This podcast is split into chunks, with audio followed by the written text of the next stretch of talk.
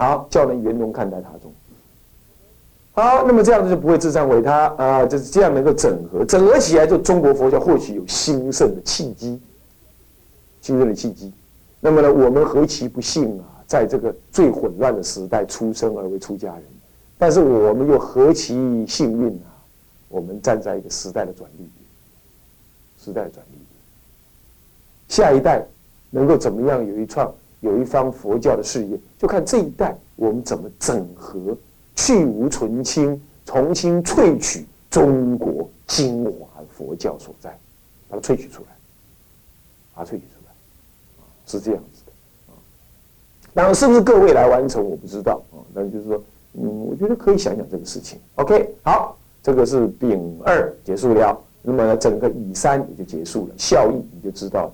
最后这个效益再补充一句，就是要整合整个中国佛教。萃取出中国佛教的精华出来，而不一定就以天台宗为本哦，哦，其他宗派也要看进去了，要圆融看待进去。好，这样子结束。那么以四是教起因缘，就是我们今天来讲天台教，天台入门到底为什么？各位要了解吗？到底为什么要讲天台入门这门课？听了半天才在讲这个。这个是什么？我们早就说了这个道理了。其实你也会多少懂啊，但是你讲不出来而已。我今天把它讲出来。为什么我要开天台入门？有啊，这个丙一到丙六的原因啊，就分六点啊，分六点来谈。这个哪六点呢？丙一为正学天台教理欲做导引。假设你们想要再深入学天台的话。那当然你要要导引一下，是吧？你们学天台啊，教观当中啊，什么四教仪啊，天台大师是谁呀？模模糊糊，模模糊糊。那么呢，这天台对中国的影响怎么样啊？你地斗。那么天台什么叫天台两个字也不不清楚。这样你学起来隔一层膜，是不是这样子？所以学习一门一门知识啊，要从大的方面看进来。所以呢，为了正学天台教育，要预做导引。导导读引引导引诱引诱你发起好要心、庄严之心啊，那么庄重之心、殷切之心来学习。所以呢，我们要开天台入门这门课。各位同学，你们这样听了之后，我不晓得在你们心中是不是升起了一种恨不得赶快学天台那种感觉。如果是这样，才算是说这门课的目的是达到。如果是说啊，啊那已经雄料，我告天，啊就失败了，是不是这样的啊？还是说听完这天台教学之，天台入门之后，对天台还是什么呢？模模糊糊啊，那叫做糟糕了，是不是这样？多少你要知道天台是什么精神内涵好了，刮胡里头这么说了，使对天台教学先有一个整体性的概念，并且呢，升起那种好要之心。好有自信，这是诱导你们的学习的动机啊。西洋的这个教育理论里头有说到一个，就是学习动机要有，这个倒是对的啊，这个是对，要有人学习的动机，诱导你这个学习的动机。嗯，那么呢，而而且对于天台教学，教跟学内容，不是教学，这个是不念成教哦，他念教，四声教，他的教法。跟那个学习的内容，先有一个整体性的这个概念，整体性的啊，这整个的科目里头呢，我尽可能的把这个基础性的道理都先告诉你，啊，先告诉你，那么呢，一个整体性的概念，并且呢，因为你有整体的了解之后，升起了对他的信心跟好要学习之心，我希望在这里你们能够成就起来，大家了解意思吗？我希望你能够成就这个道理，成就这个心。啊另外呢，好，那么这个这个是啊啊丙一的这个部分，预作的心理的导引目标是这个。那么你自己在学习的时候，你就要朝朝这个方向去前进。你要有随时有想要什么多学习啊好要啊这种感觉啊，去培养出来。你将来学一门学问，你才会得第一。再来丙二。为心学比丘建立教理基础。那时候都还没学呢，怎么就有教理基础？有哦，我讲到这样来的，其实你你差不多有一些很很不少的基础了，是不是这样子啊？其实又已经有不少的基础，对不对啊？是不是这样子啊？所以这，所以更何况，而且我们现在还没进入主题呢，是不是啊？你就已经听了这么多了，你其实这就在建立教理基础，因为他就给你做一个鸟瞰，做个鸟瞰，几乎对整个佛法的教理做个鸟瞰。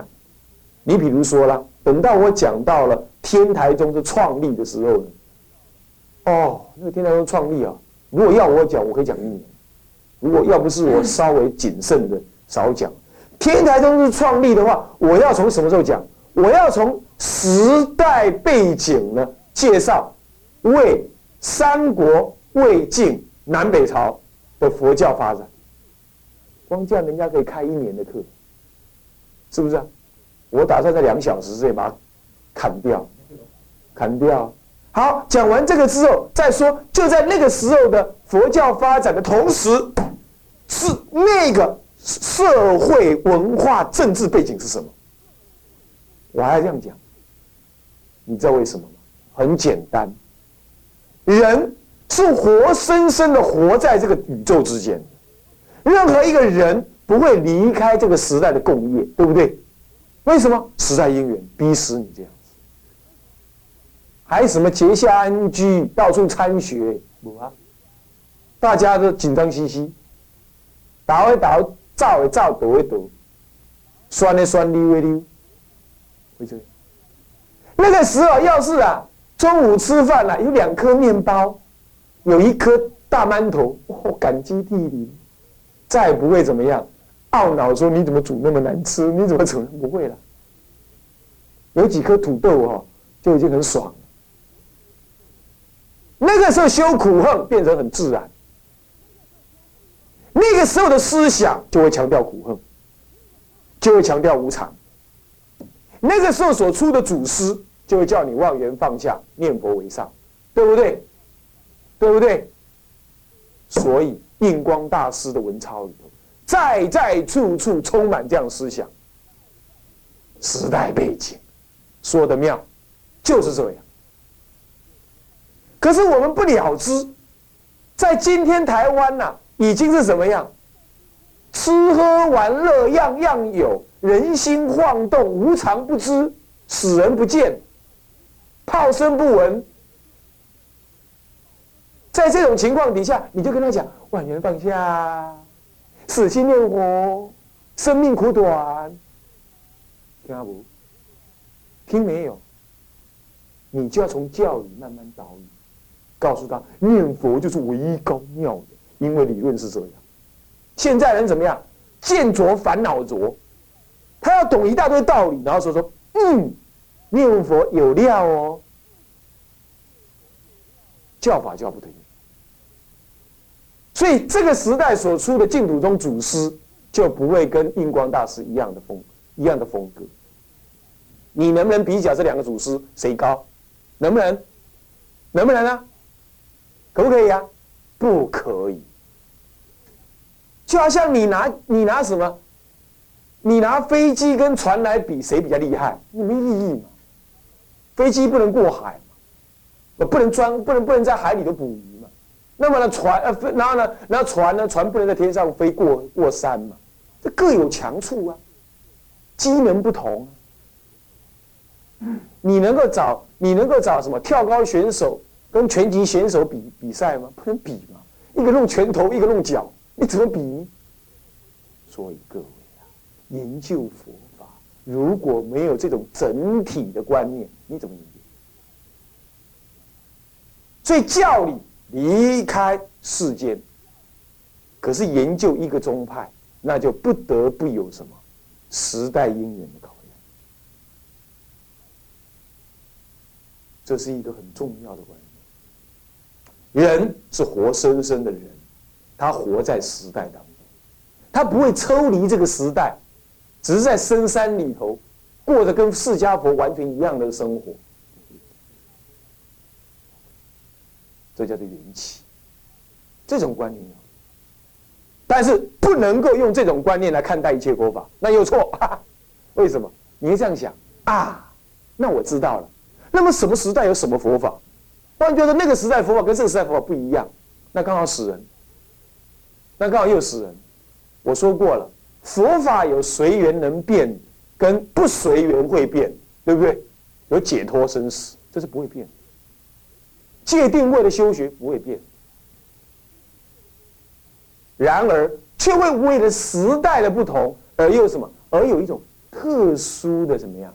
特殊的强调，这没办法，时代因缘。这样这样子为一个新学比丘建立教理基础，是这用这种方式来建立。你们这样来建立，这样来学习天台入门，你会很扎实建立你的教育。看待人生，看待佛法，看待教团，看待这个时代，你会有更广的面，更开阔的心胸。各位同学，学教理不是也要这样吗？你们要这样建立，这样了解吧？OK，OK，这就是为新学比丘建立教理基础。我们用这种方式来建立教育基础，用这种角度来建立，在变与不变当中都交代清楚。再来丙三，重振中国佛教之学习与信心。那么这个，那么这个为为了这个，为了要重振中国佛教之学习以及信心，为了要这样做，为了要这样做。那么呢，呃，为什么能够从政？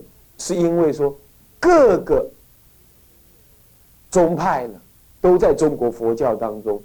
产生了贡献，然而却不整合，而且甚至还有互相抵消的这个、这个、这个违背的效果，违背的这个效果，是不是这样子啊？你比如说，禅宗的人死不念佛，念佛的人嘲笑禅宗不能了生死，那么呢，学律的人说呢，学教的呃呃禅宗的人不守戒律，那么学教的人。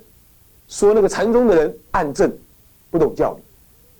那么呢，那么那么学那么学那么那么修修学密宗的人，呃，说这个那个教理的人呢，光说不练啊，各自都有缺失，各自都有缺失，是不是这样子？那像这种情形，就造成了中国佛教虽然有各宗各派，可是怎么样，不能够互相的帮忙啊，不打紧啊，还互相的抵消。如果今后，他们中国佛教，我们的中国佛教能够怎么样？能够一方面在教理当中相互的问难，来增上彼此内涵理解，然后一方面又能互相欣赏，三方面又能够知道为佛一乘的这个道理，然后知道说别而不别，不别而别。我上次说过，在上两堂课我说过，别而不别。表面上有各宗各派的分别，可是其实法义不别，别而不别。可是不别而别，虽然法义的根本秘密、佛的秘密是一样，可是呢，入门有多途，这不别又有别，这样又尊重了各宗各派的存在价值。所以各宗各派有分别，可是互相尊重，所谓不别而别，呃，别而不别，因为不别嘛，所以互相尊重，我们都一样啊。都是同根生，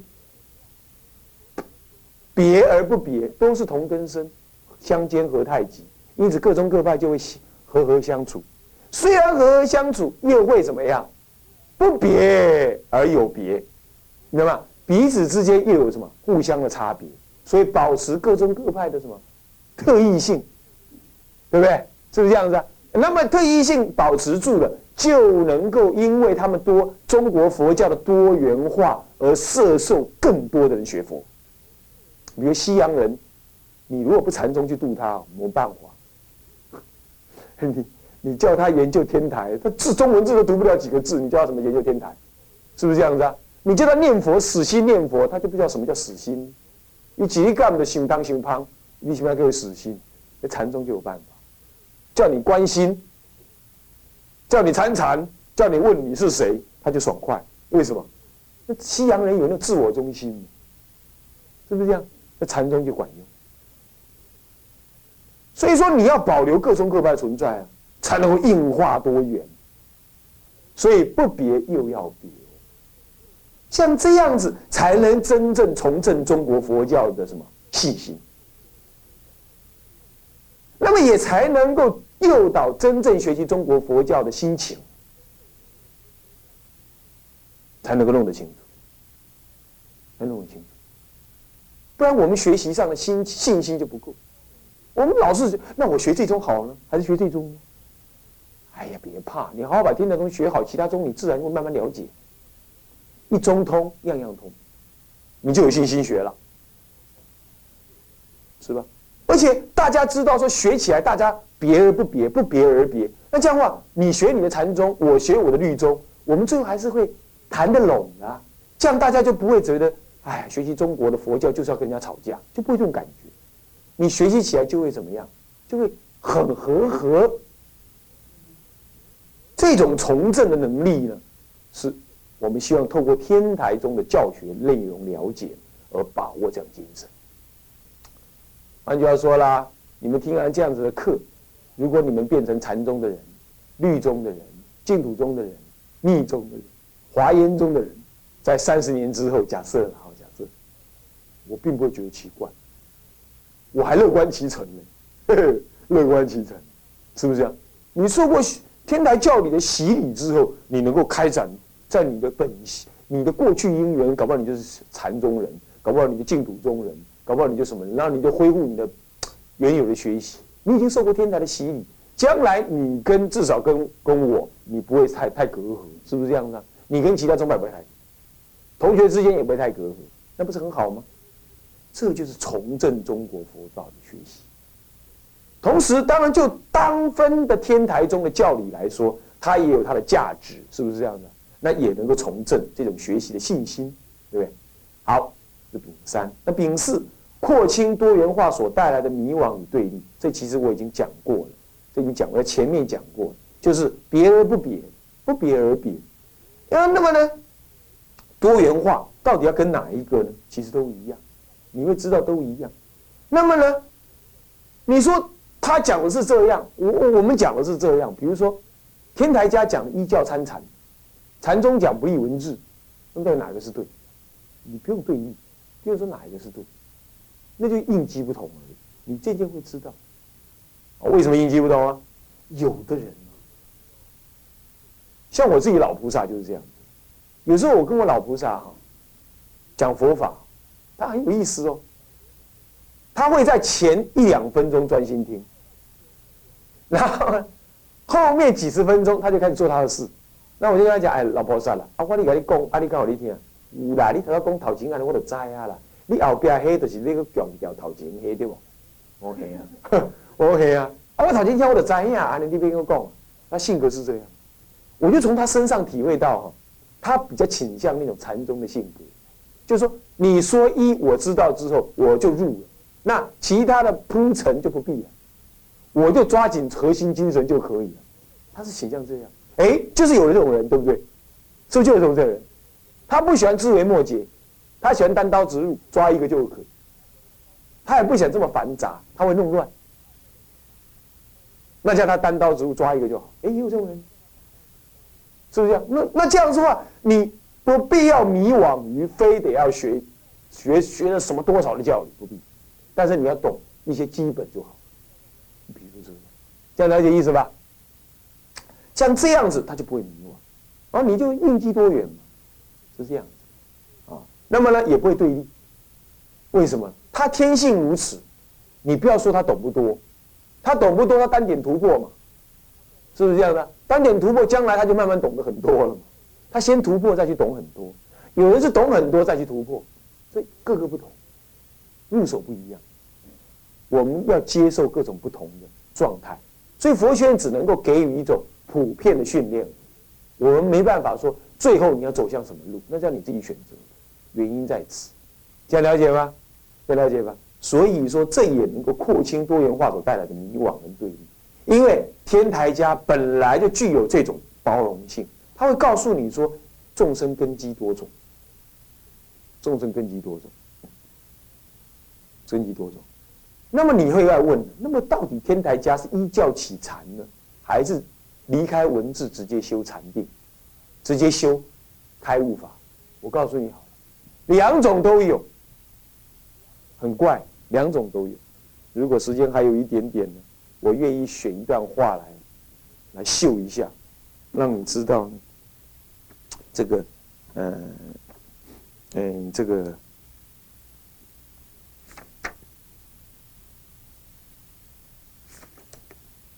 嗯，这个，这个修法是怎么样子